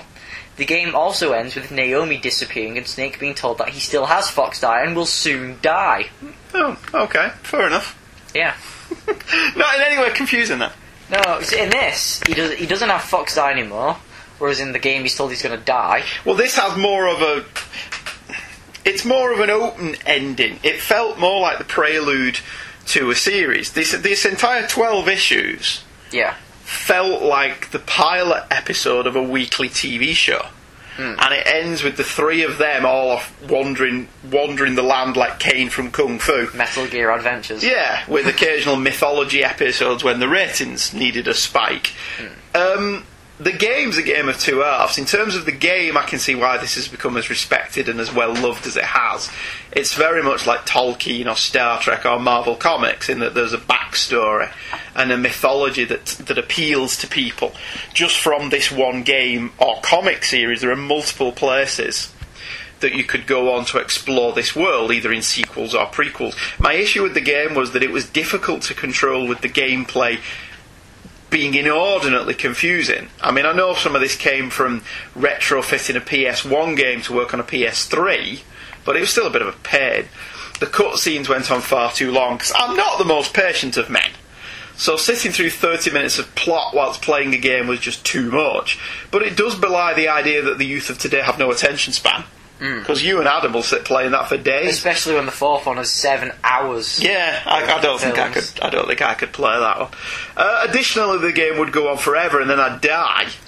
And instead of picking up quite close to where I was, I would have to go all the way back to the beginning of the level, sometimes five or ten minutes worth of gameplay, which was just infuriating. The comic held together as a narrative better than I thought it would, and actually became a pretty decent read after the first half. The art was crap, but I found myself getting quite into the story towards the end. How long before this becomes a movie? It has been doing. Is it? Avi, what's his face, is doing it. Avi Arad? Yes, because Kojima's now best bros of Hollywood. Of course he is. Yeah. Yes. Um, well, yeah, I can see that because this has got franchise written all over it, hasn't it? Yeah, and If now, you get it right. And now Kiefer Sutherland's being big boss in MGS5. Oh, is he? That's yeah. Because what he said was David Hayter's been doing him since Metal Gear Solid One, and Kojima said they decided to go with an actor because um, they've decided to go with this one being very um, English based, so it's all in English rather than Japanese. Right. Because the way they're doing it, because of the new Fox engine they've got, it's all motion capture, and they can do facial movement and voice acting all at the same time. So they're doing they- it like Tintin. Yeah, so they've got an actor to do all three of them at the same time, so we can card it all and get it done very quicker. Right, and that's Kiefer Sutherland. Yeah. Right. Um, yes, the game also the comic doesn't have the actual ending. Uh, after the credits, there is another little ending where it's a phone call conversation. It's a gimmick that's happened through all the games. The end of this one, Ocelot phones the president, who is George Sears, um, and tells him that he's got the optical disc that includes the Rex data, and is putting the Rex data on the black market whereas you know they would try to cover it up. So he's got all the information out, and that no one knows uh, that uh, the president George Sears was the third clone of Big Boss, Solidus Snake. Solidus Snake. So, who's the bad guy in the second one? Right. Who has? Does this not end up like the Clone Saga in Spider-Man? a little bit. It also doesn't explain that, and this is the big plot twist of the entire game. Liquid. Spoilers. Yeah. Liquid says that he had the uh, recessive genes while Solid had the dominant genes, right? Mm-mm. Whereas, um, it's revealed at the end that Solid actually had the recessive genes and Liquid had the dominant genes, which is why the so uh, the subtext of the story is that uh, you're not defined by your genes. So Snake beat Liquid, despite, Even though he's got the recessive Yeah. genes. So that was the point of that. And Solidus is the perfect clone of Big Boss. So they're all different clones. Really? Yeah. And does one of them become Scarlet Spider at some point? Scarlet Snake! Well, no. What happens is Liquid's dead, but um, in the second one there is a new Snake introduced, but his name is changed to Raiden. Solidus shows up. Snake changes his name to Iroquois Pliskin because Snake is um, known to be dead. Believed to be dead. Yeah. And He the world must let the world think Snake. that he is dead. Yeah, and then there's Raiden, and then there's Solidus Snake. And Solidus Snake dies. Ocelot has his arm replaced by Liquid's arm. So, and through that, Liquid possesses Ocelot. So, Liquid is still alive in Ocelot's body. And then it turns out that it never uh, he never did. He only used that to infiltrate the Patriots so they could shut them down. And was Ocelot all along, and Liquid really did die. Solidus dies, um, and Snake becomes Old Snake. So it- there's all yeah, a lot of It's very similar to comics in Yeah. most respects, isn't it? Yeah, yeah. Right, okay, Um, well, oh, yeah. go on. Sorry. I'll, I'll just wrap up with where you can find these games. Okay, go on. And well, the comic uh, was followed by another 12 issue, well, 13 issue. I had a issue zero um, series for Metal Gear Solid 2, which was written by uh, Alex Garner rather than Kris Oprisko, but still had Ashley in it, and which was changed very differently, uh, where it Raiden was cut out of it mostly and had Snake because Snake sells. Right. Um, but uh, if listening to the show has made you interested in the games, then you can find Metal Gear Solid 1 uh, digitally on the PS, uh, PlayStation 3 store, or you can even play it on the PlayStation 1 if you see fit. Metal Gear Solid 2 uh, and 3 can be played on the PlayStation 2 and as part of the HD collection and Legacy collection for the PlayStation 3 and Xbox 360. Metal Gear Solid 4 can be found on the PlayStation 3 um, on its own and in the Legacy collection. And uh, other games such as Peace Walker and Revengeance can be found for the PlayStation. Well, Peace Walker can be found on the PSP and on the HD collection for the PS3 and Xbox 360. And Rad- uh, Revengeance can be found on the Xbox 360 and the PS3. And the comic book is available as a digital graphic novel. Yes, the comic book is available in the one of the IDW omnibuses, Mm. as well as uh, two individual graphic novels. Right. And it was done as a digital comic, as well as the second series known as Bande Dessinée, which can be found on the PSP, and an updated Blu-ray version for the Legacy Collection. That was very comprehensive. Yes. Well done. I thought so too. And we- we've probably brought that in about 90 minutes by the time you, you trim this one down in the editing bay. Yeah. Congratulations. Well done. So will you carry on with the games? I don't know. I may carry on with it. I may try one of the actual proper PlayStation 3 ones. There's only one PS3 one. Is there? Uh, no, I have them on the HD collection where they've been done up for the PS3. Right, because that PlayStation 1, PlayStation 1 graphics are hard work now, aren't they? Oh yeah. the best one, the best looking one is uh, Metal Gear Solid 3, the HD version, which was done for the PS2. Hmm. But now that it's updated, it looks really good Right. on the PS3. Now they've upgraded it. Mm. Fair enough. I enjoyed that a lot more than I thought I would. When you've been nagging me, just do a Metal Gear Solid show, and I've been like, do we have to? Yeah. But I ended up quite enjoying that. That was quite fun. Uh, right, next time on an all new episode. Next week, Daredevil Yellow. Yes. Loeb and Sale, because, Because we enjoyed Spider-Man Blue. Blue so much. Yeah. Daredevil Yellow's next week. And the welcome return of Yes. Continuity and Nitpicks. Which um, is a segment of the show I'm sure several listeners have missed. yes, uh, after that. Because I've missed saying it. Have you? Yeah. We only did it once. Oh yeah. Uh, after that, we've got Nightwing Year 1 on the docket. Yeah. We're considering that. And then don't forget, as we mentioned last week, the Q&A stuff is up there. Three questions, one for me, one for Michael, one general one. You don't have to send us three questions. No, would it be nice? Would it be nice? But you can only, you can send us one question if you want to. Yes. But we did think that. That's, that's going to be the episode where everyone sends you a question. well, that's why I said one for me, one for you, Yeah. and a general one. So both of us don't have more questions than the other, or one person doesn't end up with a torrent of questions, Yeah. and the other one doesn't get any. I thought that made it fair. So we are interested in doing a Q and A episode, ostensibly because. Um, the Hat Decides is a great podcast that makes me laugh. Scott Gardner turned me on to that. Thank you, Scott. It's very funny. What they do is they get questions from the audience and put it in a hat. Right. And the hat decides. They just put their hands in and pick a question at random. We're not going to do that. Yeah. Because that would be ripping them off. Yes. But Q and A episodes. Oh, and God forbid we should rip off another God podcast. forbid we should rip anybody off. Yeah. Um, because this show is such a bastion of originality. Oh, yeah. Um, yeah, so a Q&A episode sounds fun because it's easy. Mm-hmm. I'm not going to lie to you, we don't have to do any work for it. And mm, I don't really want to do an email episode at the minute because we cover emails every week, so that just feels Yeah. a bit samey. So we're doing something different. So we're doing something different. So yes, we are interested in the Q and A section. Uh, email us in. Email only, please. Don't send us questions on Facebook because I will forget about them. Email them to us. Um, deadline's first of August. Yes. isn't it? For email questions. So Daredevil Yellow's next week. Probably Nightwing Year One after that. We're not deciding what we're doing after that. We've got crime noir season. We've got some stuff planned. We've got in the penciling stage and a couple of other things that we've Well, got. We had uh, Chris Claremont's Wolverine planned for Yes, a long, and we've never. long time. actually, now we're thinking about doing Days of Future Past before we do Wolverine. Well, that's- but that's a Wolverine better comes idea. out before Days of Future Days Past. of Future Past does. So Yeah. So the the let's um, let's whore oh, ourselves out because a film's coming out wouldn't work, would No. it? So we may do the Wolverine. Yeah. You know, it's all in the book. I think we should do Old Man Logan. Do you? Personally. Okay. That's twelve issues though. Although it's twelve issues of Mark Millar. Yes, so, So be one show then. We're done in a forty-minute show, yeah. Right. Okay. So we'll see you next week. Thank you very much for listening. Bye bye. Goodbye.